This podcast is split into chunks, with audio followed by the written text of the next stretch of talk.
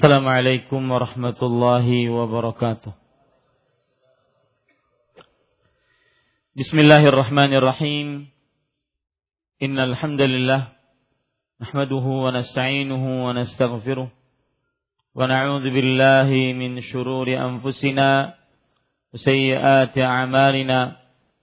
من يهده الله فلا مضل له ومن يضلل فلا هادي له. وأشهد أن لا إله إلا الله وحده لا شريك له وأشهد أن محمدا عبده ورسوله. يا أيها الذين آمنوا اتقوا الله حق تقاته ولا تموتن إلا وأنتم مسلمون. يا أيها الناس اتقوا ربكم الذي خلقكم من نفس واحدة وخلق منها زوجها وبث منهما رجالا كثيرا ونساء واتقوا الله الذي تساءلون به والأرحام إن الله كان عليكم رقيبا. يا أيها الذين آمنوا اتقوا الله وقولوا قولا سديدا يصلح لكم أعمالكم ويغفر لكم ذنوبكم ومن يطع الله ورسوله فقد فاز فوزا عظيما أما بعد. فإن أصدق الحديث كتاب الله وأحسن الهدي هدي محمد صلى الله عليه وعلى آله وسلم وشر الأمور محدثاتها وكل محدثة بدعة وكل بدعة ضلالة وكل ضلالة في النار. الحمد لله kita bersyukur pada Allah Subhanahu wa taala pada hari ini Rabu malam Kamis 28 Al-Muharram 1439 Hijriah. Kita ditakdirkan oleh Allah Subhanahu wa taala untuk duduk bersama mengkaji kembali kitab tauhid alladzi huwa haqqullahi 'alal 'abid yang ditulis oleh Fadilatul Syekh Al-Imam Syekhul Islam Mujadiduddin Muhammad At-Tamimi rahimahullahu taala. Salawat dan salam semoga selalu Allah berikan kepada Nabi kita Muhammad sallallahu alaihi wa ala alihi wasallam pada keluarga beliau, para sahabat serta orang-orang yang mengikuti beliau sampai hari kiamat kelak. Dengan nama-nama Allah yang husna dan sifat-sifatnya yang ulia kita berdoa Allahumma inna nas'aluka ilman nafi'an wa rizqan tayyiban wa amalan mutaqabbala. Wahai Allah sesungguhnya kami mohon kepada engkau ilmu yang bermanfaat rezeki yang baik dan amal yang diterima. Amin ya rabbal alamin. Para ikhwah dan akhwat Bapak Ibu saudara-saudari yang dimuliakan oleh Allah Subhanahu wa taala pada pertemuan kali ini kita masih membicarakan babun menjahada syai'an minal asma'i was sifat. Bab siapa yang mengingkari sebagian dari asma dan sifat-sifat Allah Subhanahu wa taala, yaitu bab, bab yang ke-40. Dan ini adalah pertemuan ketiga pada bab ini dan insyaallah taala kita mulai membaca buku kita karena pada pertemuan pertama dan kedua mukaddimah dari bab ini.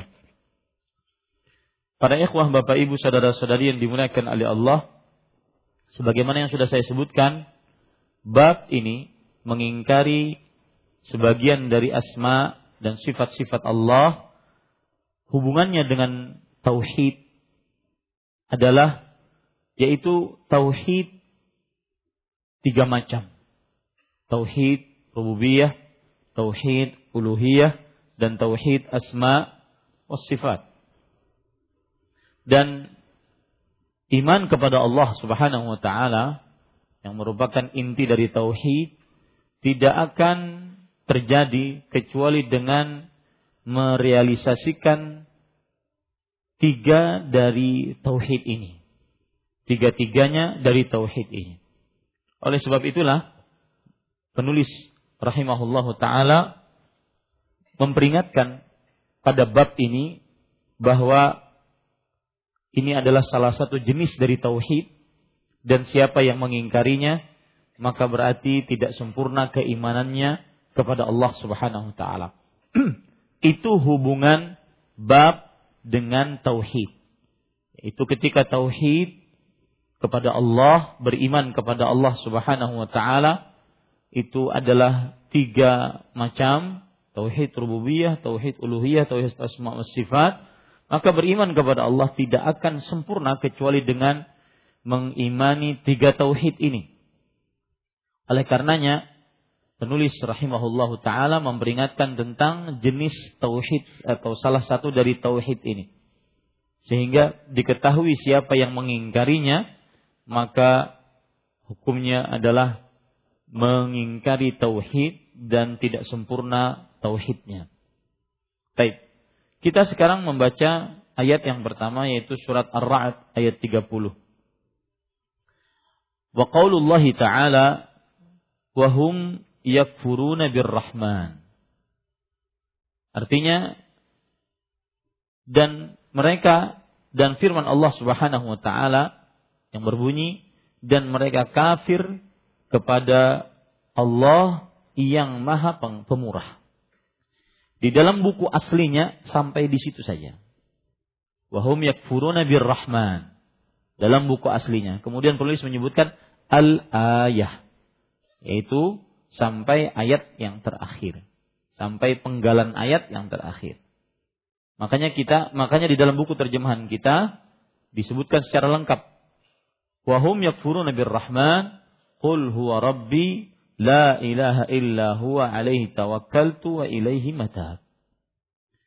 Dan mereka kafir terhadap Allah yang maha pemurah. Katakanlah, dialah Rabbku, tidak ada yang berhak diibadahi selain dia, hanya kepadanya aku bertawakal dan hanya kepadanya aku bertaubat. Para ikhwah dan akhwat, Bapak Ibu, saudara-saudari yang dimuliakan oleh Allah, ayat ini adalah ayat yang di dalamnya orang-orang kafir Quraisy menolak nama Allah Ar-Rahman. Menolak nama Allah Ar-Rahman. Mereka mengatakan, mana alamu Ar-Rahman? Kita tidak tahu apa itu Ar-Rahman. Maka mereka menolak. Makanya disebutkan dan mereka kafir terhadap atau kepada Ar-Rahman. Mereka kafir kepada Ar-Rahman. Karena orang-orang kafir Quraisy tidak mengenal siapa itu Ar-Rahman. Sedangkan orang Islam kita meyakini bahwa Allah Subhanahu wa taala mempunyai nama-nama dan sifat-sifat yang wajib kita percayai. Zatnya satu, nama-namanya berbilang. Nama-nama Allah di antaranya Allah, Ar-Rahman, Ar-Rahim, Al-Malik, Al-Quddus, maka mereka tidak percaya dan mereka kafir. Kata-kata mereka ini kembali kepada orang-orang kafir Quraisy. Kata-kata mereka kembali kepada orang-orang kafir Quraisy. Mereka kafir, maksudnya kafir adalah tidak mempercayai. Tidak mengimani kepada Ar-Rahman. Maksudnya kepada nama Allah Ar-Rahman. Kepada nama Allah Ar-Rahman. Mereka tidak percaya itu. Maka kemudian Allah mengatakan, "Kul katakanlah." Ini perintah Allah kepada Nabi Muhammad sallallahu alaihi wasallam. Katakanlah wahai Nabi Muhammad sallallahu alaihi wasallam bahwa huwa rabbi. Dialah Rabbku. Yaitu Ar-Rahman, itu adalah Rabbku. La ilaha illa huwa. Tidak ada ilah yang berhak diibadahi melainkan dia. Alaihi tawakkaltu wa ilaihi matab. Hanya kepadanya aku bertawakal dan hanya kepadanya aku bertaubat. Ayat ini Allah Subhanahu wa taala mengingkari orang-orang musyrik Quraisy yang menolak nama Allah Ar-Rahman. Dan di dalam ayat ini Allah Subhanahu wa taala memerintahkan Nabi kita Muhammad sallallahu alaihi wasallam untuk membantah mereka atas penolakan mereka terhadap nama Allah Ar-Rahman. Bahwa itu adalah salah satu dari nama Allah Subhanahu wa taala. Dan Allah lah yang mempunyai ibadah dan hanya kepadanya kita bersandar dan hanya kepadanya kita bertobat dari segala dosa. Ini ayat yang pertama yang dibawakan oleh penulis rahimahullahu taala. Ayat yang kedua. Penulis mengatakan, "Wa fi sahihil Bukhari qala Aliun haddithun nasa bima ya'rifun aturiduna an yukadziballahu wa rasuluhu." Artinya, di dalam diriwayatkan dalam Sahih Bukhari. Sahih Bukhari adalah kitab sahih yang mengumpulkan di dalamnya hadis-hadis sahih dan yang mengumpulkannya adalah Imam Al-Bukhari. Nama asli beliau Muhammad bin Ismail Al-Bukhari. Muhammad bin Ismail Al-Bukhari. Kemudian para ikhwan dirahmati oleh Allah Subhanahu wa taala, para ulama mengatakan bahwa kitab Sahih Bukhari adalah asahhu kutub ba'da kitabillah. Kitab yang paling sahih setelah Al-Qur'an. Kitab yang paling sahih setelah Al-Qur'an. Maka diriwayatkan dalam Sahih Bukhari. Sudah kita ketahui itu siapa Sahih Bukhari bahwa Ali berkata. Ali di sini maksudnya adalah Ali bin Abi Talib radhiyallahu an. Dan beliau Amirul Mukminin yaitu salah satu khalifah Rashidah sepeninggal Rasulullah sallallahu alaihi wasallam. Kunyah beliau Abu Sibtain yaitu dua eh, bapak dari dua cucu Rasulullah sallallahu alaihi wasallam. Atau kunyah beliau juga Abul Hasan. Kunyah Ali bin Abi Talib Abul Hasan. Dan Ali bin Abi Thalib radhiyallahu anhu adalah anak paman Rasulullah sallallahu alaihi wasallam, Abu Talib. Dan bapaknya tidak beriman. Para ikhwan yang dirahmati oleh Allah Subhanahu wa taala, sebab dari eh, sebelum itu kita baca lagi bahwa Ali berkata, Ali di sini Ali bin Abi Thalib radhiyallahu. Tuturkanlah kepada orang-orang apa yang mereka mengerti. Apakah kalian ingin bahwa Allah dan Rasulnya didustakan atau dituduh tidak benar? Maksud dari perkataan ini, tuturkanlah kepada orang-orang apa yang mereka mengerti. Ali bin Abi Thalib radhiyallahu anhu memberikan nasihat bahwa tidak pantas untuk berbicara di hadapan keumuman manusia kecuali apa yang bermanfaat untuk mereka. Apa yang dikenal oleh mereka dan bermanfaat untuk mereka. Seperti membicarakan pokok-pokok agama, tauhid, membicarakan hukum halal dan haram, dan meninggalkan pembicaraan-pembicaraan selain itu. Pembicaraan-pembicaraan yang tidak ada hajatnya. Pembicaraan-pembicaraan yang kadang-kadang menyebabkan penolakan kepada kebenaran ataupun tidak mau menerima dari kebenaran tersebut karena sulit untuk dipahami dan sulit untuk dimengerti. Ya. Kenapa demikian Ali bin Abi Thalib radhiyallahu anhu berkata, karena di zaman beliau banyak ahli-ahli cerita. Ahli-ahli cerita berbicara di hadapan manusia. Maka Ali bin Abi Thalib radhiyallahu anhu ingin memperingatkan kepada umat Islam, terutama para pencerita, penceramah yang suka bercerita. Ya, dan luar biasa di zaman sekarang, penceramah yang suka bercerita. Cerita dongeng sana sini, Ya, kadang-kadang dongengnya juga palsu. Bahkan demi untuk biar orang ter tertegun hatinya, untuk biar orang khusyuk hatinya bisa menangis maka disebutkan cerita-cerita dongeng. Ini tidak benar. Nah itu banyak terjadi di zaman Ali bin Abi Thalib. Makanya beliau mengatakan, tuturkanlah kepada orang-orang apa yang mereka mengerti. Maksudnya, ceritakan saja yang diperlukan oleh manusia. Yang bermanfaat bagi mereka. Maksud yang di apa yang mereka mengerti yaitu apa saja yang bermanfaat untuk mereka. Tidak perlu cerita cerita dongeng-dongeng ya, tidak perlu. Kenapa demikian? Karena itu akan menyibukkan mereka dari hal-hal yang bermanfaat. Seperti pembicaraan pokok-pokok agama, tauhid, sholat, puasa, zakat, haji, baca Quran. Pokok-pokok agama. Ini para ikhwan yang dirahmati oleh Allah subhanahu wa ta'ala. Di zaman Muawiyah bin Abi Sufyan, raja pertama dalam Islam. Beliau melarang para pendongeng untuk berdongeng, berkisah ketika ceramah. Jadi pada penceramah-penceramah yang sukanya cerita. Tidak disebutkan ayat-ayat Al-Quran, hadis-hadis Rasul Sallallahu Alaihi Wasallam. Mudah-mudahan ini pelajaran terutama bagi para pendakwah seperti yang berbicara di hadapan Bapak Ibu sekalian agar menjauhi perkara ini ketika berceramah. Tetapi senantiasa yang dibicarakan adalah ilmu dan ilmu. Dan ilmu berasal dari Al-Quran dan hadis. Bukan kisah-kisah yang bukan dari Al-Quran dan hadis. Dan ada riwayat menarik.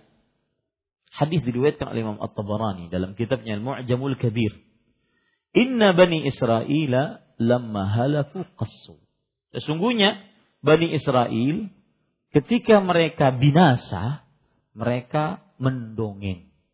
Mereka suka berkisah-kisah.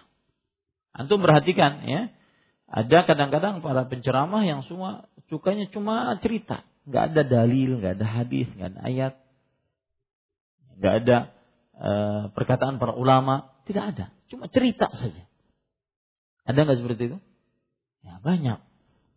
Nah, apa makna sesungguhnya Bani Israel ketika mereka binasa, mereka berdongeng. Kata Al-Imam Al-Albani rahimahullah dalam kitab beliau Silsilat Al-Ahadith As-Sahihah nomor hadis 1681. Qala fi nihayah disebutkan di dalam kitab An-Nihayah fi Gharibil Hadis. Wa fi riwayah lamma halaku qassu ay ittakalu 'ala al-qaul wa tarakul amal. Yang dimaksud sesungguhnya Bani Israel ketika mereka binasa, mereka banyak kisah, banyak dongeng. Makna yang pertama adalah Bani Israel cuma suka ngomong tapi tidak beramal. Suka berbicara tetapi tidak beramal. Fakana dzalika sabab sababu halaki. Maka itulah penyebab dari kebinasaan mereka. Au bilaks atau kebalikannya. Lama halaku bitarkil amal akhladu ilal qasas. Atau makna yang kedua, kalau tadi apa? Bani Israel ketika binasa mereka benonggeng. Maksudnya apa? Mereka cuma ngomong tanpa amal. Ini makna yang pertama. Makna yang kedua adalah mereka ketika tidak mau beramal, maka mereka sibuk dengan kisah dan dongeng-dongeng. Kisah dan dongeng-dongeng. Ini makna yang kedua. Ada makna yang luar biasa lagi disebutkan oleh Imam Al-Albani rahimahullah. Ya, makna yang ketiga. Beliau mengatakan wa aqul dan aku mengatakan wa minal mumkini an yuqal. Dan mungkin saja dikatakan inna sababa halakihim ihtimamu wa'adhihim bil qasas wal hikayat dun al fiqh wal ilm nafi' alladhi ya'rifu an-nasa bidinihim. Sesungguhnya sebab binasanya Bani Israel adalah karena para penceramah mereka, para pemberi nasihat mereka, sibuk dengan kisah-kisah, sibuk dengan hikayat-hikayat, tidak sibuk dengan mengajarkan ilmu fikih atau ilmu yang bermanfaat yang dengannya manusia mengenal agama mereka. Fayahmilu dzalika 'ala al-'amal salih. Fayahmiluhum dzalika 'ala al-'amal salih lamma fa'alu dzalika halaku. Wa hadza huwa sya'nu katsirin min qassasi zamanina. Maka cerita-cerita itu cerita-cerita itu akhirnya membuat mereka semangat untuk beramal. Tapi cuma sebentar. Karena cerita karena ilmunya didasarkan dari cerita. Ketika sudah ceritanya tidak hangat lagi ceritanya sudah tidak manis lagi akhirnya mereka meninggalkan amal. Mereka meninggalkan amal. Dan inilah kata beliau keadaan kebanyakan dari ahli kisah di zaman kita. Alladzina jalla kalamu fi wa'zim haulal Israiliyah. Yang mana banyak terlihat di dalam perkataan-perkataan mereka kisah-kisah Israiliyah, kisah-kisah yang yang menusuk hati, yang masuk ke dalam hati, sehingga bisa orang melihat, melihat orang menangis. Ya. Padahal kadang-kadang kisahnya tidak benar. Saya beri contoh. Misalkan kisah bahwa Nabi Muhammad sallallahu alaihi wasallam mencari umatnya kemudian memasukkan umatnya dulu ke dalam surga, baru beliau masuk. Ini dusta atas Rasulullah SAW. Tidak benar. Kelihatannya sih, wah gitu. Perjuangan Rasulullah Sallallahu Alaihi Wasallam. Bagaimana beliau cintanya kepada umatnya. Ini tidak benar. Karena yang pertama kali masuk ke dalam surga, muakkad Rasulullah Sallallahu Alaihi Wasallam. Rasul Sallallahu Alaihi Wasallam berkata, eh, malaikat yang penjaga surga berkata, "Bika umirtu alla aftaha ahadan qabla." Dengan sebabmu aku diperintahkan, aku tidak akan pernah membuka pintu surga sebelum engkau.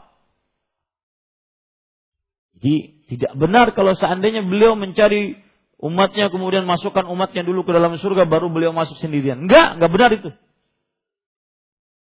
Ya, tidak benar juga riwayat yang mengatakan bahwasanya Rasulullah Shallallahu Alaihi Wasallam kepada pembantunya mengatakan apa yang bisa saya bantu.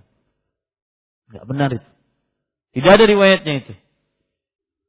Yang ada riwayatnya adalah Anas bin Malik bercerita, "Ma ra'ai ma ra'aitu ahadan ahsana khuluqan min Rasulillah sallallahu alaihi wasallam." Aku tidak pernah melihat seorang pun yang paling baik akhlaknya dibandingkan Rasulullah sallallahu alaihi wasallam. Kemudian beliau mengatakan, "Maka uh, wallahi khadamtu Rasulullah sallallahu alaihi wasallam ashra sinin." Aku menjadi pembantu Rasulullah sallallahu alaihi wasallam selama 10 tahun. Maka li Rasulullah sallallahu alaihi wasallam li syai'in lam af'aluhu lima fa lima lam taf'alhu. Wala qali li Rasulillah sallallahu alaihi wasallam syai'in fa'altu lima fa'altahu.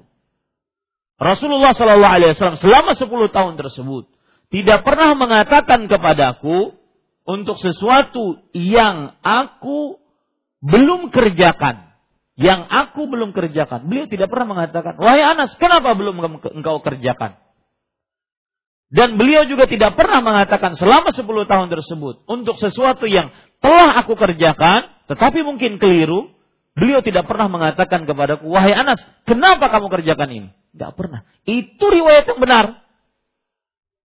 Adapun riwayat yang mengatakan bahwasanya Rasulullah Shallallahu Alaihi Wasallam mengatakan kepada pembantunya, apa yang bisa saya bantu? Gak ada riwayatnya itu. Orang aja tertipu. Ya, saya kesal ini.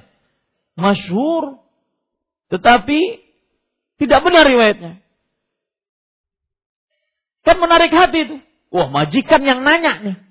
Tuan nanya kepada pembantunya. Itu kan heboh tuh. Menarik hati kan. Tapi riwayatnya harus berdasar riwayat sahih ya akhi. Enggak boleh kisah. Man kadzaba alayya muta'ammidan falyatabawwa maq'adahu minan nar. Siapa yang berdusta atas namaku, maka ambillah tempatnya di dalam neraka. Ini tidak mesti harus selalu yang menjadi ukuran adalah masuk ke dalam hati bisa membuat orang menangis, tidak, tetapi riwayatnya benar atau tidak. Dalilnya sahih atau tidak. Itu yang kita jadikan ukuran. Masalahnya susah kalau sudah masyur duluan. Ya, ini para ikhwah, hati-hati ini. Harus kisahnya berdasarkan dari Al-Quran ataupun hadis-hadis yang sahih. Bahkan pendapat yang lebih kuat, jika kisah tersebut kisah yang fiktif, tetapi membuat orang memberikan pelajaran, membuat orang akhirnya mendapatkan pelajaran, maka tetap saja ditolak. Karena dicukupkan dengan kisah dari Al-Quran dan hadis Rasulullah Wasallam. Ahsan al-qasas. Al-Quran, kisah yang paling bagus. Kita tidak ingin seperti Bani Israel yang mereka sibuk dengan kisah-kisah dan meninggalkan ilmu-ilmu yang bermanfaat, ilmu akidah, ilmu fikih, ya, ilmu ibadat, ilmu muamalat, ilmu-ilmu yang bermanfaat. Sibuk dengan kisah. Makanya perhatikan ustaz-ustaz yang ngajar di sini, jangan sibuk dengan kisah. Sampaikan Al-Quran dan hadis Rasul. Kalau ada yang ngajar sibuk dengan kisah di meja ini, nasihati. Nasihati dengan baik dan santun. Karena kita perlu dibacakan Al-Quran, hadis Rasul, dengan pemahaman para salafus saleh. Pada ikhwan yang dirahmati oleh Allah Subhanahu wa taala, jadi yang dimaksud tuturkanlah kepada orang-orang apa yang mereka mengerti. Maksudnya adalah bicarakan kepada manusia sesuatu yang bermanfaat. Apa yang mereka mengerti itu digaris bawahi maksudnya adalah sesuatu yang bermanfaat untuk mereka. Indah itu membicarakan ilmu akidah, ilmu ibadat, halal haram. Ini para ikhwan yang dirahmati oleh Allah Subhanahu wa taala. Baik. Kemudian Bapak, Ibu, saudara-saudari yang dimuliakan oleh Allah, penulis rahimahullahu taala berkata Wara Abdul Razzaq an Ma'mar an Ibn Tawus an abihi an Ibn Abbas radhiyallahu anhuma أنه رأى رجلا انتفض لما سمع حديثا عن النبي صلى الله عليه وسلم في الصفات istangkaran lidzalik faqala ma faraqu haula? Tajiduna riqqatan 'inda muhkamih wa yahlikuna 'inda mutasyabih artinya para ikhwan yang dirahmati oleh Allah Abdul Razak meriwayatkan dari Ma'mar dari Ibnu Tawus dari bapaknya Tawus dari Ibnu Abbas radhiyallahu anhuma bahwa ia melihat seseorang terperanjat mendengar sebuah hadis berkenaan dengan sifat Allah yang diriwayatkan dari Rasulullah sallallahu alaihi wasallam. Karena merasa keberatan dengan hal tersebut, maka Ibnu Abbas radhiyallahu anhu berkata, apa kekhawatiran mereka itu? Mereka mau mendengar dan menerima ketika dibacakan nas yang muhkam, jelas pengertiannya. Tetapi mencelakakan diri ketika atau merasa keberatan ketika dibacakan nas yang mutasyabih, sulit dipahami. Nanti kan ini banyak hal yang perlu kita ketahui. Yang pertama, Abdul Razak. Abdul Razak, para ikhwan yang dirahmati oleh Allah, Ibnu Hammam As-San'ani. Ibnu Hammam, Ibnu Hammam, As-San'ani, ahli hadis dari negeri Yaman. Dan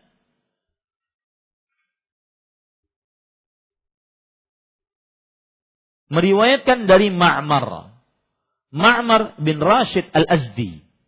Ma'mar, Afan Abdul Razak itu meninggal pada tahun 211 Hijriyah. Beliau berarti beliau ulama Islam abad ketiga Hijriyah. Abdul Razak. Yang mempunyai kitab Musannaf Abdul Razak. Al-Musannaf.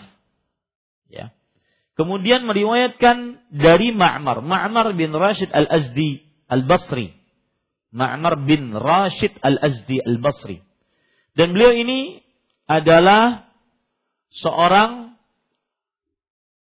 yang terpercaya. Hafalannya kuat dan meninggal pada tahun 154 Hijriah. Dari Ibnu Tawus. Ibnu Tawus nama aslinya adalah Abdullah bin Tawus. Abdullah bin Tawus. Dari bapaknya Tawus, Tawus bin Kaisan. Tawus bin Kaisan. Ulama Islam dari kalangan tabi'i. Muridnya Abdullah bin Abbas radhiyallahu anhu. Tawus bin Kaisan.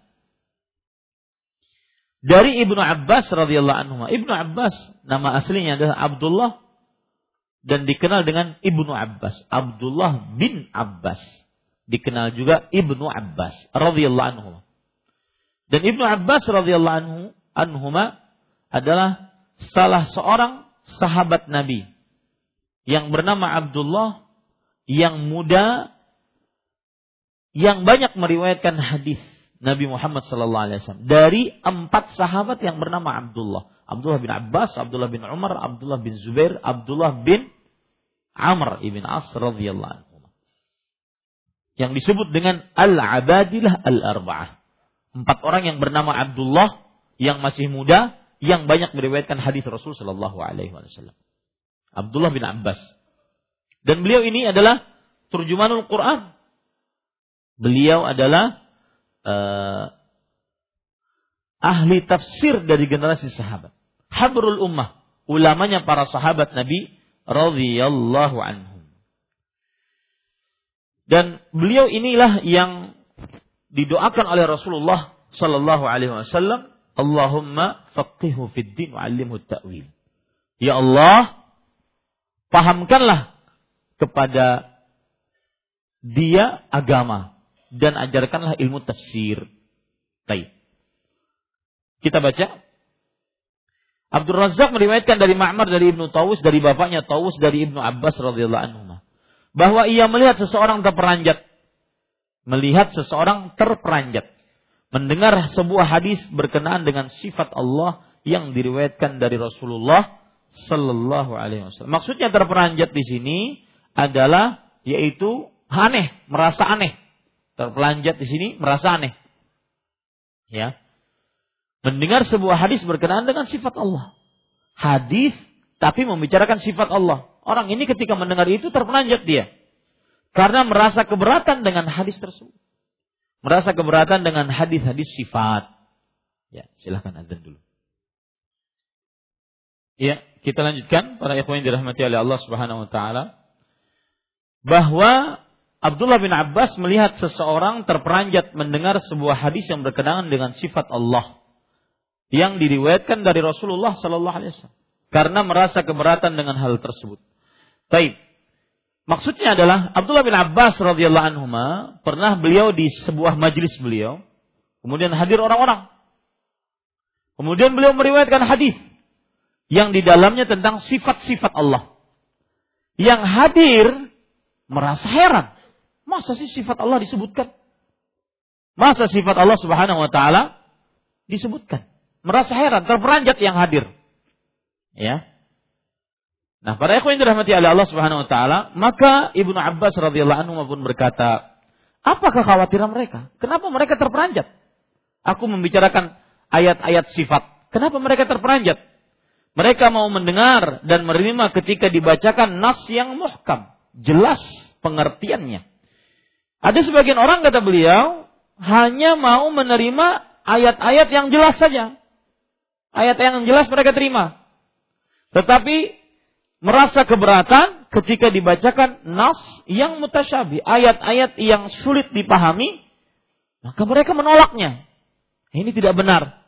Kita sebagai umat Islam, umat Nabi Muhammad Sallallahu Alaihi Wasallam, maka kita senantiasa menerima ayat-ayat yang tetap, jelas maknanya, dan juga menerima ayat-ayat yang mutasyabih. Mutasyabih itu apa artinya? Yang samar-samar sulit dipahami. Tidak semua orang bisa memahaminya. Hanya orang-orang yang ar-rasikhuna fil ilm yang bisa memahaminya. Sebagaimana disebutkan oleh Allah dalam surah Ali Imran ayat 7. Wa ma ya'lamu ta'wilahu illallah war-rasikhuna fil ilm. Tidak ada yang mengetahui penafsirannya kecuali Allah dan orang-orang yang mumpuni ilmunya. Tetapi kita sebagai orang awam tetap menerima sifat-sifat tersebut. Karena yang membicarakannya, yang meriwayatkannya adalah Rasulullah Sallallahu Alaihi Wasallam. Nah ini para ikhwah. Ya, hubungannya riwayat ini dengan riwayat Ali tadi. Kalau Ali tadi kan mengatakan, tuturkanlah kepada orang-orang apa yang mereka mengerti. Apa yang mereka mengerti. Riwayat Abdullah bin Abbas bahwasanya ada seorang yang terperanjat ketika dibacakan ayat-ayat sifat. Kemudian dicela oleh Abdullah bin Abbas. Ini menunjukkan, dua riwayat ini menunjukkan bahwa membicarakan sifat, sifat Allah bukan sesuatu yang tidak yang tidak dapat dimengerti oleh manusia, tapi bisa dimengerti oleh manusia. Makanya membicarakan tentang nama-nama Allah, sifat-sifat Allah itu boleh. Itu apa? Boleh.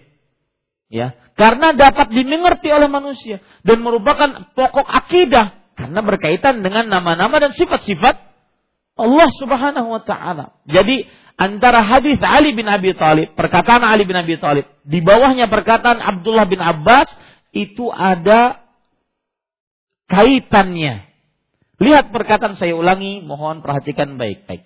Perkataan Ali bin Abi Thalib mengatakan apa? Tuturkanlah kepada manusia apa yang dapat di mengerti oleh manusia. Maksudnya jangan kisah-kisah yang gak manfaat. Ceritakan kepada mereka yang manfaat. Ilmu, fikih, akidah, ceritakan kepada mereka. Ya, taib. Abdullah bin Abbas menceritakan tentang ayat sifat. Lalu ada orang yang tidak suka, merasa heran dengan ayat-ayat sifat yang disebutkan oleh Abdullah bin Abbas berdasarkan hadis Rasul. Maka Abdullah bin Abbas mengatakan, kenapa mereka itu terperanjat dengan ayat-ayat sifat? Kenapa khawatir mereka dengan ayat-ayat sifat? Mereka adalah orang-orang yang apabila mendapati ayat yang muhkam. Muhkam itu artinya ayat yang jelas dimengerti. Mereka ikuti ayat itu. Tapi kalau ayat-ayat yang mutasyabih seperti ayat-ayat sifat, mereka tidak ikuti. Ya, ini clear. Nah, hubungannya riwayat Abdullah bin Abbas dengan Ali bin Abi Thalib sebelumnya adalah bahwa pembicaraan tentang sifat-sifat Allah termasuk pembicaraan yang dapat dimengerti. Maka boleh tidak dibicarakan? Boleh. Nah, itu dia. Pada ikhwan yang dirahmati oleh Allah Subhanahu wa taala. Baik. Kemudian riwayat selanjutnya yang disebutkan oleh penulis rahimahullahu taala Walamma sami'at Quraisyun Rasulullah sallallahu alaihi wasallam yadhkuruna ar-Rahman ankaru dzalik fa anzalallahu wa hum yakfuruna bir-Rahman. Yang artinya orang-orang Quraisy tatkala mendengar Rasulullah sallallahu alaihi wa alihi wasallam menyebutkan Ar-Rahman mereka mengingkarinya maka terhadap mereka itu Allah menurunkan firman-Nya dan mereka kafir kepada Ar-Rahman. Para ikhwan yang dirahmati oleh Allah Subhanahu wa taala, ini kejadiannya tatkala perjanjian damai Hudaybiyah. Apa itu perjanjian damai Hudaybiyah? Setelah lima tahun Rasulullah SAW hijrah kota Madinah, kaum muslimin bertambah banyak, maka tahun keenam beliau dan para sahabatnya sepakat ingin pergi ke Mekah. Ingin tawaf, sa'i, dan tahallul. Ingin umrah lah gitu. Ingin umrah. Karena sudah lima tahun tidak berumrah. Maka mereka datang ke kota Madinah. Sampai di sebuah tempat yang bernama Hudaybiyah. Maka mereka ditahan oleh orang-orang kafir Quraisy, tidak boleh masuk. Lalu terjadilah perjanjian Hudaybiyah.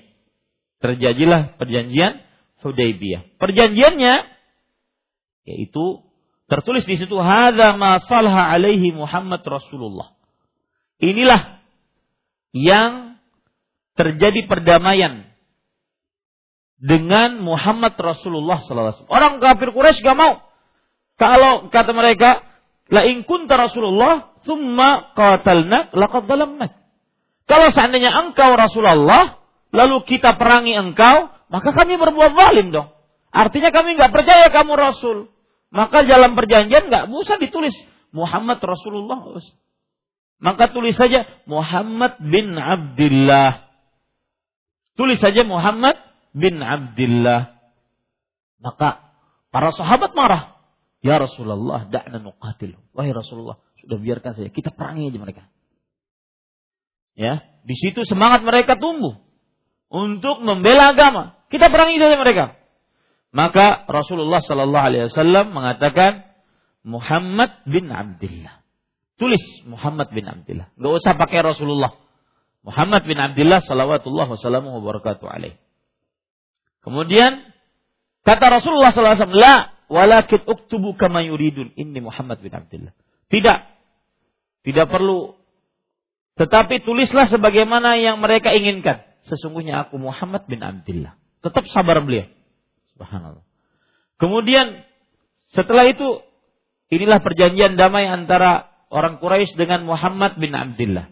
Bismillahirrahmanirrahim. Kata orang-orang Quraisy, Ammar Rahman la na'rif. Dengan nama Allah Ar-Rahman. Rahman kita nggak tahu. Maka jangan ditulis. Dan ahlul jahiliyah yakkanu yaktubuna bismikallahum.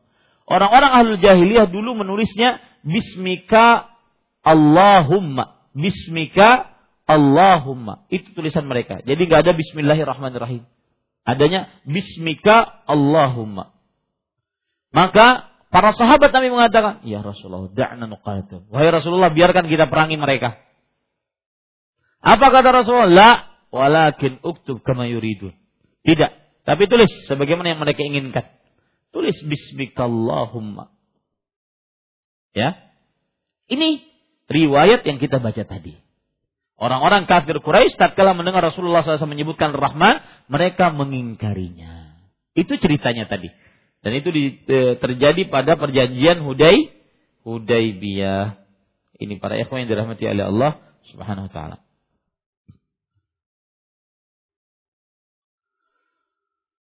Ada lagi riwayat yang menarik disebutkan juga dari Abdullah bin Abbas. Karena Rasulullah SAW yad'u sajidan, ya Rahmani Rahim. Rasulullah SAW kalau sujud, beliau berdoa. Dan terdengar doanya, Ya Rahman, Ya Rahim, Ya Rahman, Ya Rahim. Orang-orang musyrik mengatakan, Hada yaz'umu annahu yad'u wahidan, wahwa yad'u masna wasna. Ini orang katanya mengajak kepada tauhid, menyembah hanya kepada Allah. Tapi dia sendiri berdoa kepada dua nama. Ya Rahman, Ya Rahim, Ya Rahman, Ya Rahim. Dia kira adalah dua zat dua nama untuk dua zat. Sebenarnya ya satu zat untuk beberapa nama. Maka turunlah ayat dalam surah Al-Isra ayat 110. Qul Allah awidur rahman ayyan ma tad'u falahul asmaul husna. Berdoalah, katakanlah wahai Muhammad SAW, berdoalah kalian kepada Allah, berdoa juga kalian kepada Ar-Rahman. Dengan apa saja yang kalian berdoa dengannya, maka itu adalah al-asmaul husna. Itu adalah nama-nama Allah yang husna. Nah, ini keyakinan orang muslim. Allah zatnya satu. Ahad, tunggal. Nama-namanya banyak. Nama-namanya banyak. Nah, di sini ada saya ingin mengingatkan surat Al-Isra ayat 110 yang saya bacakan tadi. Ayat ini dijadikan dalil oleh orang-orang yang lebih mengedepankan akalnya boleh berdoa dengan nama-nama selain nama Allah. Seperti Ya Fatimah, Ya Hussein, Ya Sang Yang Widi, Ya Yesus. Kata mereka itu semua nama-nama Allah Al-Husna. Kata mereka itu semua adalah nama-nama Allah Al Al-Husna. Husna dari mana? Dari kantongmu. Ya ini tidak benar para ikhwan yang dirahmati oleh Allah Subhanahu wa taala. Jadi itu ceritanya orang-orang kafir Quraisy mendengar Rasulullah SAW menyebut Ar-Rahman. Lalu mereka mengingkari kata-kata Ar-Rahman. Maka turunlah ayat di awal ayat wahum yakfuruna birrahman. Dan mereka kufur terhadap nama Allah Ar-Rahman. Tidak mau mengakuinya. Sedikit para ikhwah yang dirahmati oleh Allah sebelum kita masuk kepada bab kandungan bab ini di dalam masalah tauhid asma wa sifat ada kelompok-kelompok Islam yang menyimpang. Dan penyimpangannya terlalu fatal. Di antaranya kaum yang disebut dengan kaum Mu'attilah. Kaum Mu'attilah yang menyimpang dalam tauhid asma wa sifat. Kaum Mu'attilah. Kaum Mu'attilah artinya adalah kaum yang meniadakan sifat Allah sama sekali. Allah itu tidak punya sifat. Allah tidak mendengar, Allah tidak melihat, Allah tidak men, Allah tidak mengetahui. Allah tidak punya sifat. Karena bagi mereka kalau Allah punya sifat seperti makhluk. Makanya mereka mengatakan Allah itu tidak di depan, tidak di belakang, tidak di kanan, tidak di kiri, tidak di dalam, tidak di luar, tidak di atas, tidak di bawah. Berarti apa? Allah nggak ada. Makanya orang-orang mu'attilah ini menyembah sesuatu yang tidak ada. Ya'buduna adaman. Menyembah sesuatu yang tidak ada. Ini lebih parah daripada menyembah berhala. Berhala masih penting ada wujudnya. Ini menyembah yang tidak ada. Ini kaum mu'attilah. Dan kaum Mu'tazilah ini di antaranya adalah kaum Jahmiyah, kaum Mu'tazilah. Jahmiyah itu pengikut pengikut Jaham bin Sofwan. Mu'tazilah itu pengikut orang-orang yang beriktizal, menyendiri, lebih mengedepankan akalnya dibandingkan dasar Al-Quran dan hadis Rasul Sallallahu. Ini namanya kaum mu'at, mu'attilah. Dan ini berbahaya. Siapa yang menolak sifat-sifat Allah dan nama-nama Allah, maka dia disebut kaum mu'abtilah. Taib, kandungan bab sekarang. Al-ula adamul iman bi jahdi syai'in minal asma'i was sifat. Dinyatakan tidak beriman karena mengingkari atau menolak sebagian dari asma dan sifat Allah. Siapa saja yang tidak menerima nama dan sifat Allah, maka dia keluar dari Islam. Tidak ada keimanan. Asaniyah, tafsiran ayat dari surat Ar-Ra'd. Surat Ar-Ra'd, para ikhwan yang dirahmati oleh Allah, yaitu dalam surat Ar-Ra'd ayat 30. Wahum yakfuruna birrahman. Dan mereka mengingkari Ar-Rahman. Apa maksudnya? Ayo. Apa maksudnya? Mereka mengingkari Ar-Rahman. Maksudnya apa? Coba. Jadi awal saya terangkan ini tadi. Nah, apa maksudnya mereka mengingkari Ar-Rahman? Atau apa sebab turunnya ayat ini? Nah, kisah apa? Kisah perjanjian Hudaybiyah. Yang mana ketika perjanjian Hudaybiyah akan ditulis Bismillahirrahmanirrahim. Mereka mengatakan kami tidak kenal Ar-Rahman. Yang kami kenal Bismika Allahumma. Itu saja. Nah, di sinilah Allah mengatakan wahum yakfuruna birrahman. Mereka mengingkari nama Allah Ar Ar-Rahman. Itu tafsiran ayat dari surat Ar-Ra'd. Ats-tsalitsah, tarkut tahdits bima la yafhamu. Jangan eh, tiga tidak menuturkan kepada orang-orang apa yang tidak dimengerti oleh mereka. Bahasanya yang terlalu tinggi. Ya, yang dimengerti oleh mereka. Ingat, kata-kata yang dimengerti di sini maksudnya adalah yang bermanfaat untuk mereka. Seperti ilmu akidah, ilmu ibadat, ilmu fikih, dan ilmu-ilmu lainnya yang bermanfaat untuk mereka. Ar-rabi'ah, zikrul illah annahu yufdi ila takdzibillahi wa rasulih walau lam ya'ta'ammadil munkir. Empat, alasannya. Hal tersebut bisa mengakibatkan tuduhan bahwa Allah dan Rasulnya tidak benar meskipun tidak bermaksud demikian. Kenapa? Para ikhwah perhatikan baik-baik. Kenapa kita tidak boleh membicarakan sesuatu yang sulit dimengerti oleh manusia? Karena dikhawatirkan nanti mereka mendustakan Allah dan Rasulnya. Maka bicarakan yang bisa dipahami. Dan ingat, pembicara termasuk pembicaraan yang bisa dipahami membicarakan apa? asma dan sifat. Ya, jadi tidak benar kalau seandainya ada orang sudahlah jangan terlalu tinggi asma sifatnya. Ya. Boleh. Karena Allah dan, dan Rasulnya yang membicarakannya dalam Al-Quran dan hadis sahih. Yang kelima, Kalamu Ibn Abbas lima stankara syai'an min dhalik wa annahu ahlakahu. Ibnu Abbas radhiyallahu anhu menolak sikap orang yang merasa keberatan ketika dibacakan sebuah hadis yang berkenaan dengan sifat Allah dan menyatakan bahwa sikap tersebut mencelakakan dirinya. Ini menunjukkan bahwa pembicaraan tentang sifat Allah bukan pembicaraan tercela. Pembicaraan tentang sifat Allah menambah keimanan. Pembicaraan tentang sifat Allah menambah pengetahuan tentang Allah. Dan setiap kali seseorang lebih mengenal Allah, sebanyak itu pula dia eh, semak, eh, maka dia semakin takut kepada Allah. Man kana a'rafa lillahi kana akhsyalah. Siapa yang mengenal Allah, maka dia senantiasa lebih takut kepada Allah Subhanahu wa taala. Pemahaman baliknya yang tidak takut berarti kurang mengenal Allah. Naam, walhamdulillah selesai bab yang ke-40. Ini bab ke-40 kalau tidak ada mukaddimah dua sebelumnya itu akan sangat sulit menjelaskannya. Tapi karena ada mukaddimah sebelumnya maka jadi mudah. Yaitu faedahnya mukaddimah. Nah, Meskipun sebagian orang ada yang Ustaz mukaddimahnya terlalu panjang. Akhirnya materinya sedikit. Tapi kadang terjadi manfaat. Dan mukaddimah kadang-kadang saya dapatkan di mobil. Waktu diantar kawan pengajian di mobil ada faidah.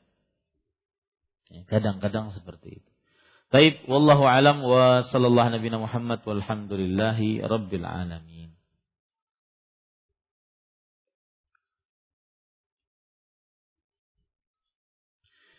Bagaimana menjelaskan tentang Allah ketika anak kecil bertanya seperti siapa Allah, di mana Allah, agar anak mudah mengerti cara kita menjelaskannya dan mereka memahami. Ini bagus pertanyaannya. Anak kecil, batita, balita, itu adalah anak yang didektika, didek, didiktekan, diktekan. Apa yang didiktikan kepada mereka, itu yang mereka pahami. Maka ucapkan, Ketika mereka mengatakan siapa Allah? Allah sembahan kita. Allah yang kita sembah, yang kita ibadahi. Salat menghadap Allah, berdoa kepada Allah, minta perlindungan kepada Allah dan semisalnya. Kalau ditanya di mana Allah, maka sebutkan sesuai dengan ayat Al-Qur'an. Ar-Rahman 'alal arsis tawa. Ya, Ar-Rahman ala arsis istawa. Nah.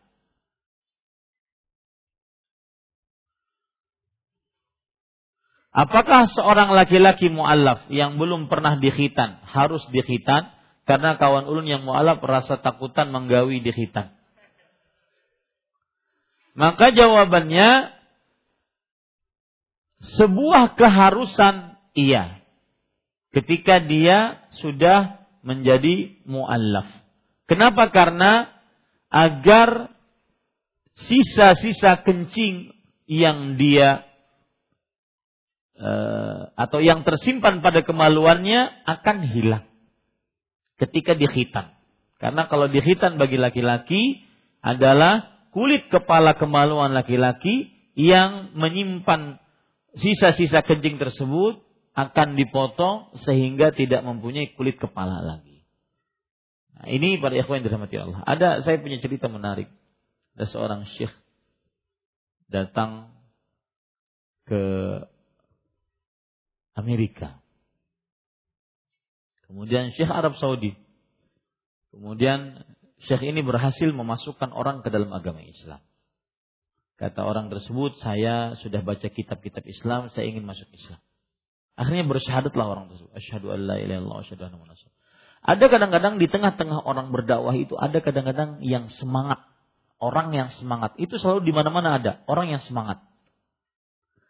Ketika mendengar ada yang masuk Islam, orang yang semangat ini langsung menarik mualaf ini. Let's go to hospital. Ayo kita pergi ke rumah sakit. Untuk apa? Untuk cutting apa yang dipotong? Itu yang di bawah dipotong. Habis itu dia mengatakan, everyone embrace Islam must do like that. Setiap orang yang masuk dalam agama Islam harus dilakukan seperti itu. Maka dia mengatakan, iya, semua dari kita dipotong.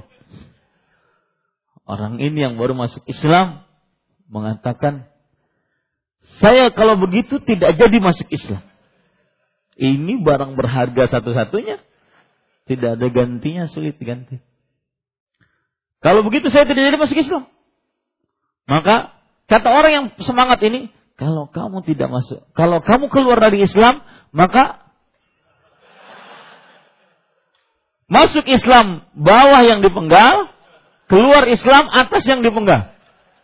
Mau pilih mana kamu? Maka pada ikhwah bagi mu'alaf tadi jangan takut seperti itu ya.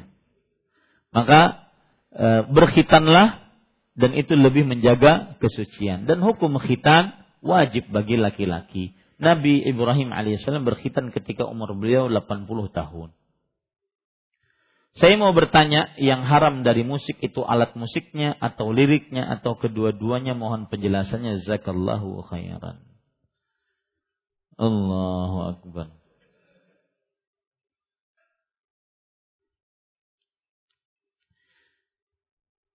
Yang haram dari musik, alat musiknya haram. Liriknya haram. Nyanyiannya haram. Nah, wah sudahlah. Allahu a'lam. Imam madhab yang empat menyatakan haram. Ente mau ikut mana? Para sahabat Nabi mengatakan haram. Mau ikut mana? Kalau tidak ada ayat Al-Quran, hadis Rasul, kecuali satu hadis riwayat Imam Bukhari dan muallak yang menyebutkan haramnya tentang alat musik, maka itu sudah cukup. Ya'ti la'a'lamanna aqwaman min ummati yastahilluna al-hira wal harira wal khamra wal ma'azif. Sungguh aku akan benar-benar beritahukan kepada kalian orang-orang dari umatku yang menghalalkan perzinahan, sutra bagi laki-laki, minuman keras, dan alat-alat musik. Ya. Lalu ada yang mengatakan bahwa tidak ada hukum pada alat. Ini aneh ini perkataan ini. Ini belum ada ulama Islam yang mengatakan sebelum ini, cari aja imamnya. Tanya, imammu siapa? Ya. Itulah akibat ketika orang berbicara di kantong sendiri ini. Bukan dari Al-Quran, hadis Rasul, ataupun perkataan para ulama. Tanya, imammu siapa? Imam Ahmad mengatakan, Iyaka wal qawlu bila imam. Artinya jauhi perkataan pendapat yang kamu tidak mempunyai imam sebelumnya. Kok ada orang mengatakan tidak ada hukum pada alat? Itu hadis seperti matahari di siang bolong, hukumnya pada alat. Coba, hukumnya pada alat. Yastahillun al-hira wal hadir wal khamra wal ma'azib. Menghalalkan alat-alat musik. Kata Al-Hafidh Ibnu Hajar, Al-ma'azib alatul lahu. Alat-alat musik yang melalaikan. Bukankah hukumnya pada alat? Dan para ikhwah, semua alat-alat musik melalaikan. Tidak ada yang tidak melalaikan. Tidak ada yang tidak melalaikan. Semua alat-alat musik melalaikan. Nanti ada alat-alat yang diperbolehkan dalam keadaan tertentu. Karena sebab tertentu. Hanya pada batas itu saja. Ya, kemudian dengan bangga fatwa bahwa musik halal, tidak ada dalil dari Al-Quran fatwa menyebarkan seperti itu, bangga. Alhamdulillah. Menyalahi imam yang empat. Liriknya, mus, nyanyiannya haram. Dari mana? Allah berfirman, "Wa minan nas man yashtari lahwal hadits liyudhilla an sabilillah." Di antara manusia ada yang membeli lahwal hadis. Lihat. Lahwal hadis letterlocknya artinya adalah artinya adalah perkataan yang melalaikan. Tafsirannya dari ulama salaf. Makanya mereka nggak berani pakai perkataan para ulama salaf. Pasti tidak merujuk kepada ulama salaf. Pasti, lihat saja. Nggak akan merujuk kepada ulama salaf. Karena pendapat mereka tidak sesuai dengan pendapat ulama salaf. Abdullah bin Abbas, Abdullah bin Mas'ud, Abdullah bin Umar mengatakan, "Wallahi innaha lahuwal ghina." Demi Allah, dia adalah musik. Dia adalah nyanyian maksud saya. Nyanyian. Ya. Nah ini para ikhwah. Ustaz kenapa biar nyangit-nyangit? Habisnya kena paham-paham.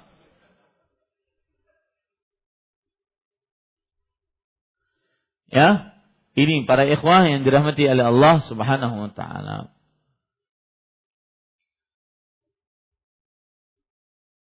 Adapun syubhat yang mengatakan kalau nyanyian itu bisa mendatangkan keimanan, wallahi at-tahadda. Tidak ada nyanyian yang mendatangkan keimanan. Had dalil. Mana dalil? Jangan pakai perasaan. Jangan pakai logika, rasio, ro'yu, pendapat. Tapi mana dalilmu? Had dalil. Bahwa nyanyian bisa mendatangkan hidayah. Mana dalilnya? Had. Ini para yang dirahmati oleh Allah. Makanya itu bedanya manhaj salaf dengan selainnya. Dia sangat fokus dengan dalil. Kalau ada dalilnya, sami'na wa ata'na. Sam'an wa ta'a al aini wa ra's. Kepala dan mata saya tunduk dengan dalil. Pasti tidak ada dalilnya. Pasti pembicaranya bulak-balik, bulak-balik. Memperlihatkan hafalan. Seakan-akan, wah hebat. Ya, padahal nggak ada ilmunya. Jangan tertipu para ikhwah. Jangan tertipu. Lihat dalil. Orang bicara sana sini sini. Mana dalilnya nih? Mana dalilnya? Saya sudah tonton beberapa yang membolehkan musik. Perkatanya sana sini sana sini. Lihat saja antum tonton di, di YouTube deh. Nggak ada dalil. Betul tidak? Nggak ada dalil. Yang ada cuma sawalif, kata orang Arab sawalif. Belok kanan, belok kiri sawalif. Jangan kasih anak, nama anak sawalif, itu belok kanan, belok kiri.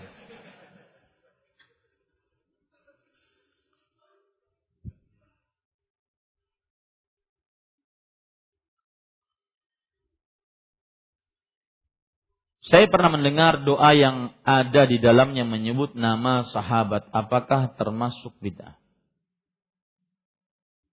Saya pernah mendengar doa yang ada di dalamnya menyebut nama sahabat. Enggak tahu saya, Allah Apakah benar doa nurbuat itu ada dalilnya? Karena di majelis saya dulu sering dikatakan doa nurbuat ini banyak faedahnya, salah satunya bagi yang mengamalkannya apabila meninggal dunia jasad tidak dimakan cacing atau tidak apa pun. Pertama, semua doa yang dikhususkan pada jenisnya waktunya, tempatnya, jumlah bilangannya, sebabnya, tata caranya harus ada dalil. Yang tidak ada dalil, maka tidak bisa diamalkan. Harus ada dalil dari Al-Quran dan hadis Rasul. Dalilnya dari Al-Quran dan hadisnya hadis sahih. Kalau tidak bisa, eh, kalau tidak ada, maka tidak bisa diamalkan. Dan saya yakin sepakat itu. Semua kaum muslimin pasti sepakat itu. Karena Al-Quran dan Sunnahlah sum, dua referensi hukum Islam. Pasti sepakat mereka. Dan subhanallah ada perkataan menarik dari Ustadz Al-Fadhil Yazid bin Abdul Qadir Jawa Safidullah. Ahli bid'ah itu tidak punya dalil. Pasti tidak punya dalil. Karena mereka memang mereka memang mengamalkan amalan yang tidak ada dalilnya. Karena Rasul sallallahu alaihi wasallam bersabda lihat hadis Rasul, "Man ahdatsa fi amrina hadza ma laysa minhu fahuwa Siapa yang membuat sesuatu yang baru, baru dia nggak ada dalilnya. Di dalam perkara agama kita ini maka amalannya tertolak. Ya. Ada yang uh, menyeletuk itu aja dalilnya. Itu bang sudah dalilnya. Hendak apa lagi Pian? Ini para ikhwan yang dirahmati oleh Allah Subhanahu wa taala. Kemudian yang kedua, kalau seandainya membaca doa tertentu dikatakan, dikatakan jasadnya tidak dimakan cacing, jasadnya utuh, apakah keistimewaan? Karena yang merupakan keistimewaan jasad yang masih itu hanya untuk para nabi. Innal anbiya Allah harrama 'alal ardi an ta'kula ajsadal anbiya. Allah mengharamkan untuk tanah bumi memakan jasad-jasad para nabi. Itu kemuliaan bagi para nabi. Lalu seandainya ada manusia yang tidak dimakan jasadnya, apakah mulia seperti Nabi? Paham maksud saya? Itu dia. Perlu dalil para ikhwan yang dirahmati Allah. Ya, perlu dalil. Ini Bapak Ibu, saudara-saudari yang dimuliakan oleh Allah. Jadi kalau seandainya misalkan ada orang mengatakan tadi hadir di majelis sidin.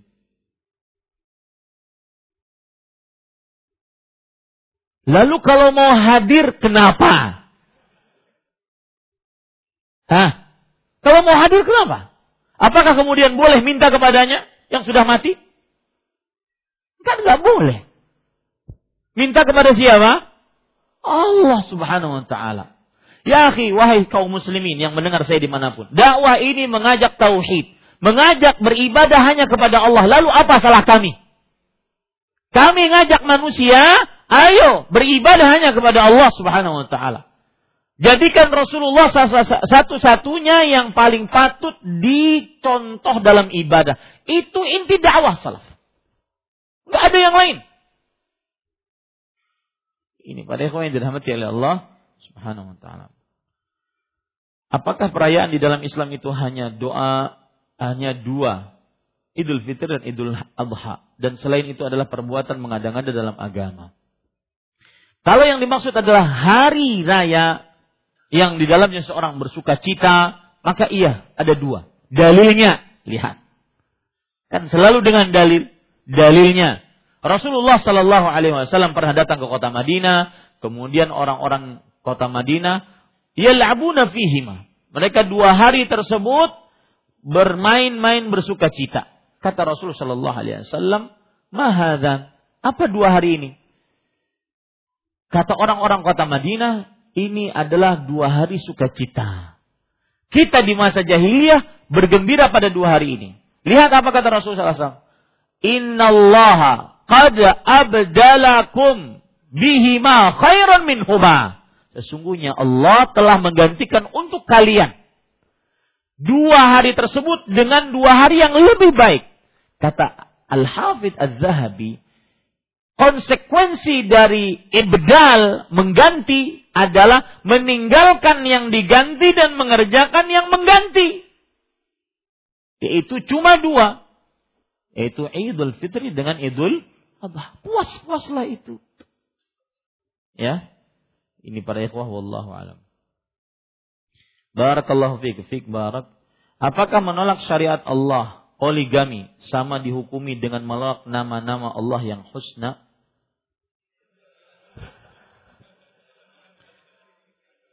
Apakah dihukumi kekafiran?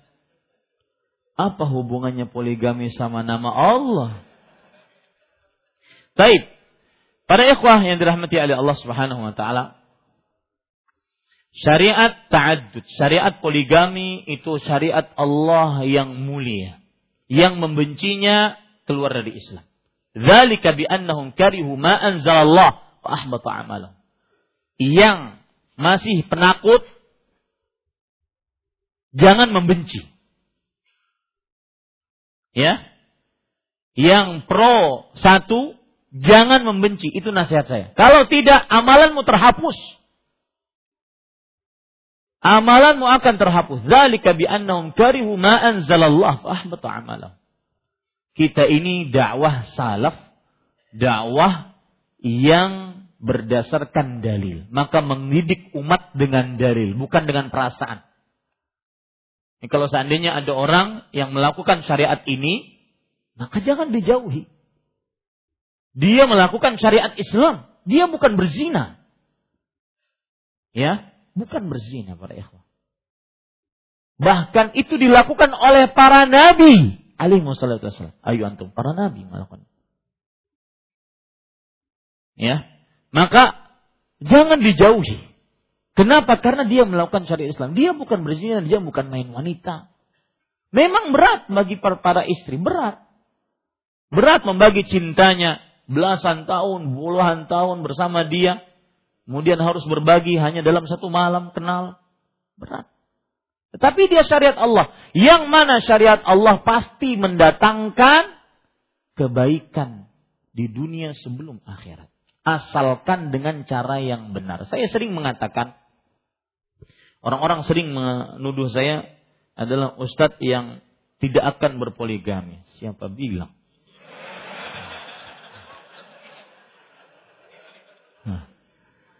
Maka para ikhwah yang dirahmati oleh Allah, saya sering mengatakan, dalam surat Ar-Rum, Allah Subhanahu wa taala berfirman, "Wa min ayati an khalaqalakum min anfusikum azwajan litaskunu ilaiha."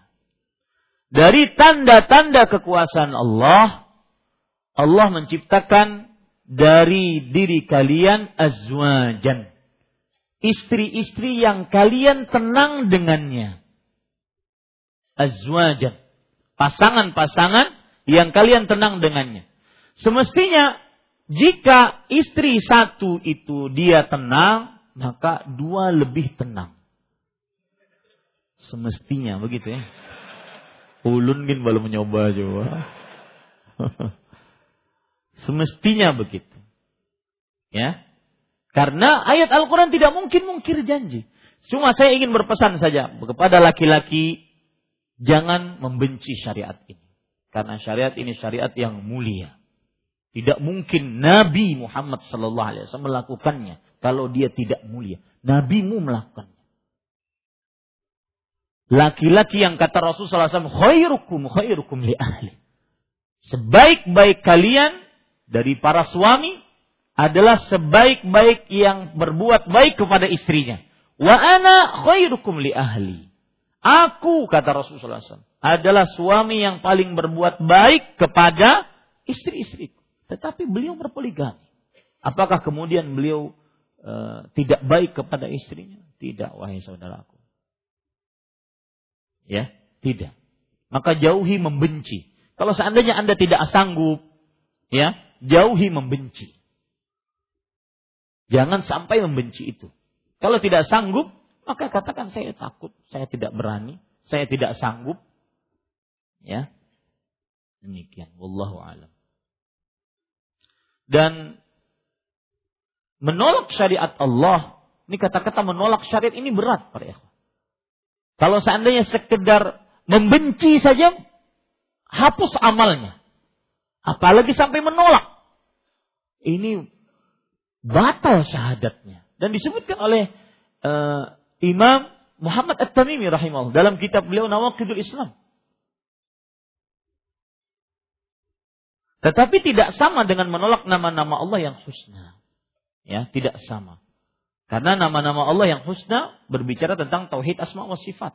Tetapi pelakunya dihukumi sama, keluar dari Islam. Tapi jangan sampai kita membicarakan person seseorang, tapi kita membicarakan hukum perbuatan. Hukum perbuatan. Ini para ikhwan Allah.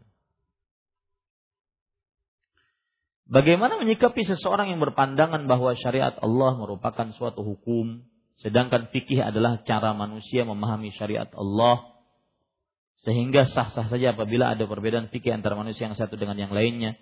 Terlebih orang tersebut berkata modifikasi fikih memang diperlukan untuk menyesuaikan kondisi suatu wilayah. Baik. Perbedaan fikih di antara para ulama tidak mengapa. Akan tetapi tetap yang menjadikan rujukan adalah dalil, bukan kondisi.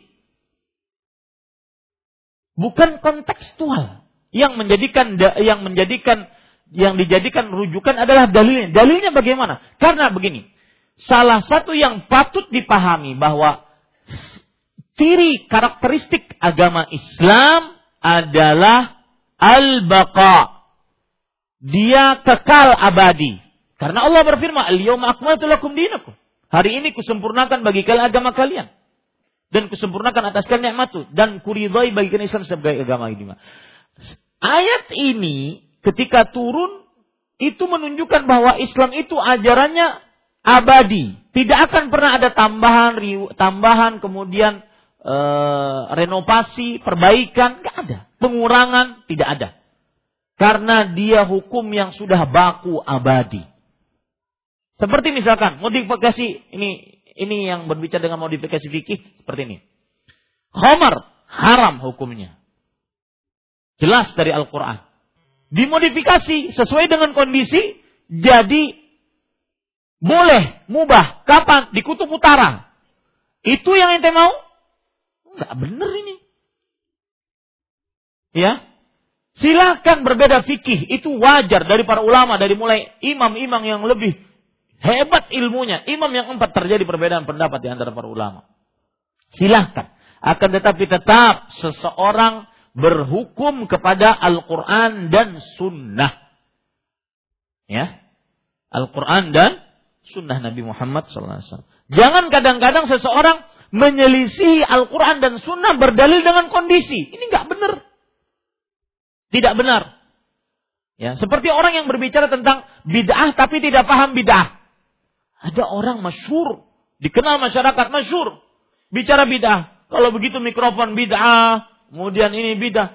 Ini saya jelas-jelas masih mendengar, masih ingat perkataan Imam Ibn Taimin rahimahullah. Siapa yang mengatakan adanya bid'ah hasana antara dua manusia? Dia tidak tahu apa itu bid'ah dan dia tidak tahu bahayanya perbuatan bid'ah. Antara dua itu saja. Ya, ini para ikhwah Allah alam. Jadi Berbeda pendapat di dalam masalah fikih karena fikih itu adalah uh, penggalian hukum sesuai dengan usaha masing-masing berdasarkan dalil-dalil yang ada. Tentunya yang satu memandang seperti ini, yang satu memandang seperti ini, wajar berbeda. Tetapi tetap yang dijadikan sandaran hukum siapa? Apa? Al-Quran dan hadis. Ya, Allah. Mohon penjelasannya tentang syubhat yang dilontarkan oleh ahlul bidah tentang bidah hasanah dengan pengalaman hadis mau pengamalan hadis mauquf. Para ikhwan yang dirahmati oleh Allah, maksudnya begini, hadis mauquf adalah hadis yang sampai kepada sahabat Rasulullah, tidak sampai kepada Rasulullah sallallahu alaihi wasallam. Sahabat Rasulullah sallallahu alaihi wasallam. Maka sebutkan sekarang ada hadis mauquf yang itu bid'ah hasanah. Ada para ikhwan. Tidak ada dalil pokoknya untuk hadis bid'ah hasanah. Itu satu. Yang kedua, siapa pun tidak bisa ditanding dengan Rasulullah SAW. Hatta para sahabat nggak bisa ditanding. Yang ketiga, orang-orang pelaku bid'ah hasanah sebenarnya dia sedang membuat syariat dan meletakkan dirinya sebagai pembuat syariat bertandingan dengan pembuat syariat yang hakiki. Siapa dia? Allah Jalla Jalaluh. Ini para ikhwan yang dirahmati oleh Allah SWT. Dan ada kaidah menarik disebutkan oleh para ulama dan saya baca uh, saya kemarin di Roja dan mohon antum lihat ya kajian itu. Saya nasihatkan untuk melihat terutama yang masih bingung dengan bid'ah hasanah. Uh, ada perkataan atau ada kaedah menarik disebutkan oleh para ulama tentang kaedah bahwa setiap hadis yang menyebutkan tentang sesuatu dalam berbagai macam kesempatan dari berbagai macam riwayat dan tidak ada yang mengkhususkannya, membatasinya, maka hadis tersebut tetap pada kemutlakan dan keumumannya. Bid'ah. Rasulullah SAW bersabda, Kullu bid'atin dalalah. Setiap bid'ah sesat. Rasulullah SAW bersabda, muhdatsatil umur. Jauhi oleh kalian perkara yang mengada-ngada. Rasulullah SAW bersabda, "Man amila amalan laisa alaihi amrun Siapa yang beramal yang tidak ada contohnya dari dari amalan kami, maka amalannya itu tertolak.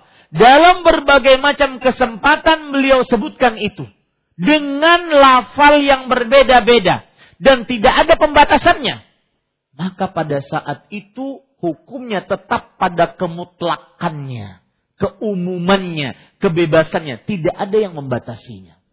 Dan cari saja satu riwayat sahih. Rasulullah SAW menyebutkan bahwa ada bidah hasanah. Cari. Tidak akan pernah dapat. Tidak akan pernah dapat. Yang saya heran kok masih ngeyel dengan bidah hasanah. Apa nanti kalau seandainya kita bicarakan di hadapan Rasulullah SAW? Wahai Rasulullah, eh, Rasulullah SAW, anggap Rasulullah SAW ada di hadapan kita. Wahai umatku, kullu bid'atin dhalalah. Setiap bid'ah sesat. Ada yang nyeletuk. Enggak ada bid'ah hasanah wahai Rasulullah. Apa itu? Beradab dengan Rasulullah. Begitu orang yang cinta kepada Rasulullah SAW. Ya, begitukah? Hatta sampai kalau dia mengatakan, tetapi wahai Rasulullah Imam Syafi'i mengatakan pantas ditanding dengan perkataan Rasulullah. Enggak, wahai saudaraku. Tidak pantas ditanding perkataan beliau. Ya, dengan sabda Nabi Muhammad dengan segala hormat dan ta'zim dan pengagungan yang kita berikan kepada imam kita Muhammad ibnu Idris Asy-Syafi'i rahimahullah. Tapi al-haq ahak ahabbu an yuqal. Ahabbu an yuqal. Kebenaran lebih berhak untuk dikatakan. Tidak bisa ditanding perkat dan Imam Syafi'i sendiri tidak mau menanding perkataan beliau dengan sabda Rasulullah SAW.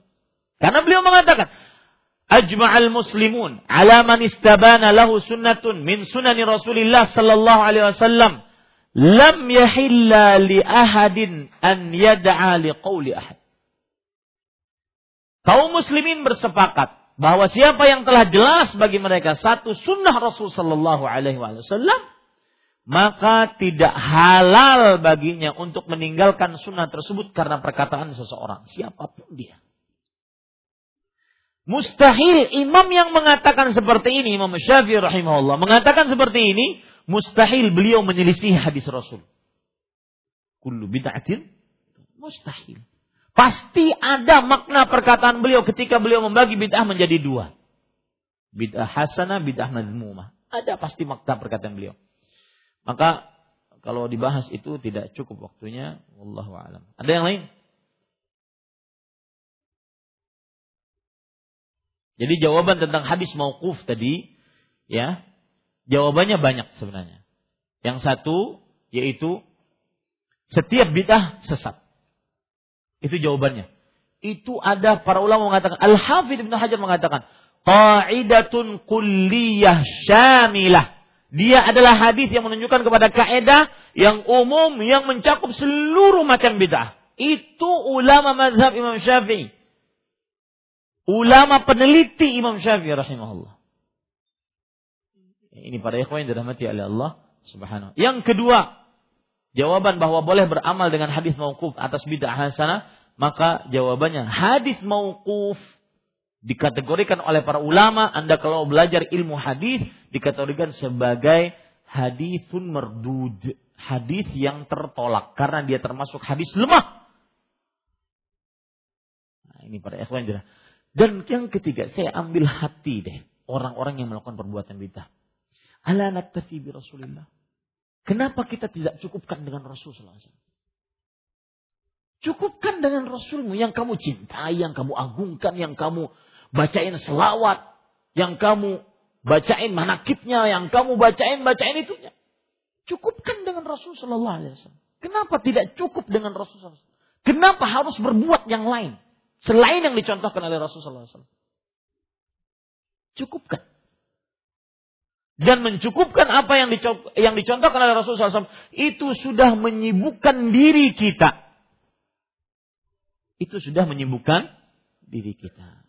Dan salah satu godaan syaitan terhebat adalah merasa tidak cukup dengan apa yang dicontohkan oleh Rasulullah Sallallahu Alaihi Wasallam. Kiranya Subhanakallah bihamdik asyhadu an la ilaha illa anta astaghfiruka wa atubu ilaik. Wassalamualaikum warahmatullahi wabarakatuh.